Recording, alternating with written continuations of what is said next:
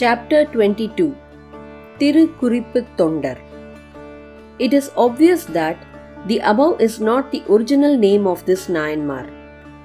Tiru translates closely to Mr. Kuripu to note and Tondar to one who serves. So, this name refers to one who serves on observing a person who is in need of some help, even if not sought. Indeed, it is a great characteristic to applaud. This Nayanmar was born in Kanchipuram, a town located in what was known as Tondainadu, which is the region around Chennai. The town was earlier in the Pallava region and was a capital city too. It was then famous for its learning centers and was even hailed as the best city with its wide roads and many other features. Nagareshu Kanchi is a famous epithet about it, meaning Kanchi is the best among cities. The Shiva temple there has Ekambareshwarar as the main deity and is one of the Panchabhuta Stalas representing earth or sand, the grossest of the five primordial elements. As part of her penance, Parvati, known as Kamakshi there, made a lingam out of the river sand for her worship. There is a separate temple for the goddess Kamakshi, in whose sanctum the secrets of yoga has been inscribed that are elusive even to great yogis. Kanchi is one of the seven mokshapuris, a place that guarantees liberation of a soul. In that town, this Nayanar was born in a family of washermen or dhobis. Although he might have washed the clothes of all the people, he took special care of the needs of Shiva devotees. He did that service even before they would ask him for it, just by looking at their bodies smeared with ashes and decorated with garlands made of Rudraksha beads.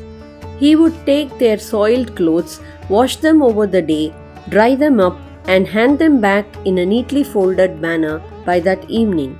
He would do it all as a service free of cost to the devotees. He was engaged in such a service for many years and without much publicity. At one point of time, Lord Shiva decided that he had become quite mature through his sincere selfless service and that it was time for him to return to Kailash. He also wanted to publicize to others about his yeoman service. On one fine chilly day, Shiva took the form of a poor old devotee dressed only in loin cloth below the waist and had covered the upper portion of his body with another cloth. That single cloth also appeared very dirty, soiled, and worn out because of its continuous use. Otherwise, his sacred ash and the Rudrakshamala showed that he was an ardent devotee. When he came and stood before the Nayanar, the latter was pleased to offer him a warm welcome on one hand, but on the other was very much disturbed on seeing the state of the only dress on him. After the initial pleasantries, when Nayanar offered his services to wash the visitor's only cloth, the latter protested, saying that he was not in the habit of wearing the clothes of others and that this was his only cover without which he would freeze to death when night approached. After much persuasion, it was agreed that Nayanar could wash it under the condition that it must be returned in dry condition by sunset time. Else, he would be held responsible for any dire consequences. Based on his earlier experience, Nayanar agreed to the condition and took the cloth away for washing. As usual, he followed all the procedures, but the dirt would not leave even by noontime. At last, when it did, he was ready to dry the cloth by late afternoon. Suddenly, some black clouds gathered in the sky. The whole place was immersed in darkness and it started drizzling. Starting as a light rain, it intensified into a heavy downpour soon. By the time the rain weakened into a drizzle, the sun started setting down in the west, and the cloth remained not only wet but completely soaked in rainwater. It was then that Nayanar realized that he could not keep up his promise made to the visitor, and more so, he was perturbed that the visitor would have to put up with the growing chill weather as he would not wear alternative clothes.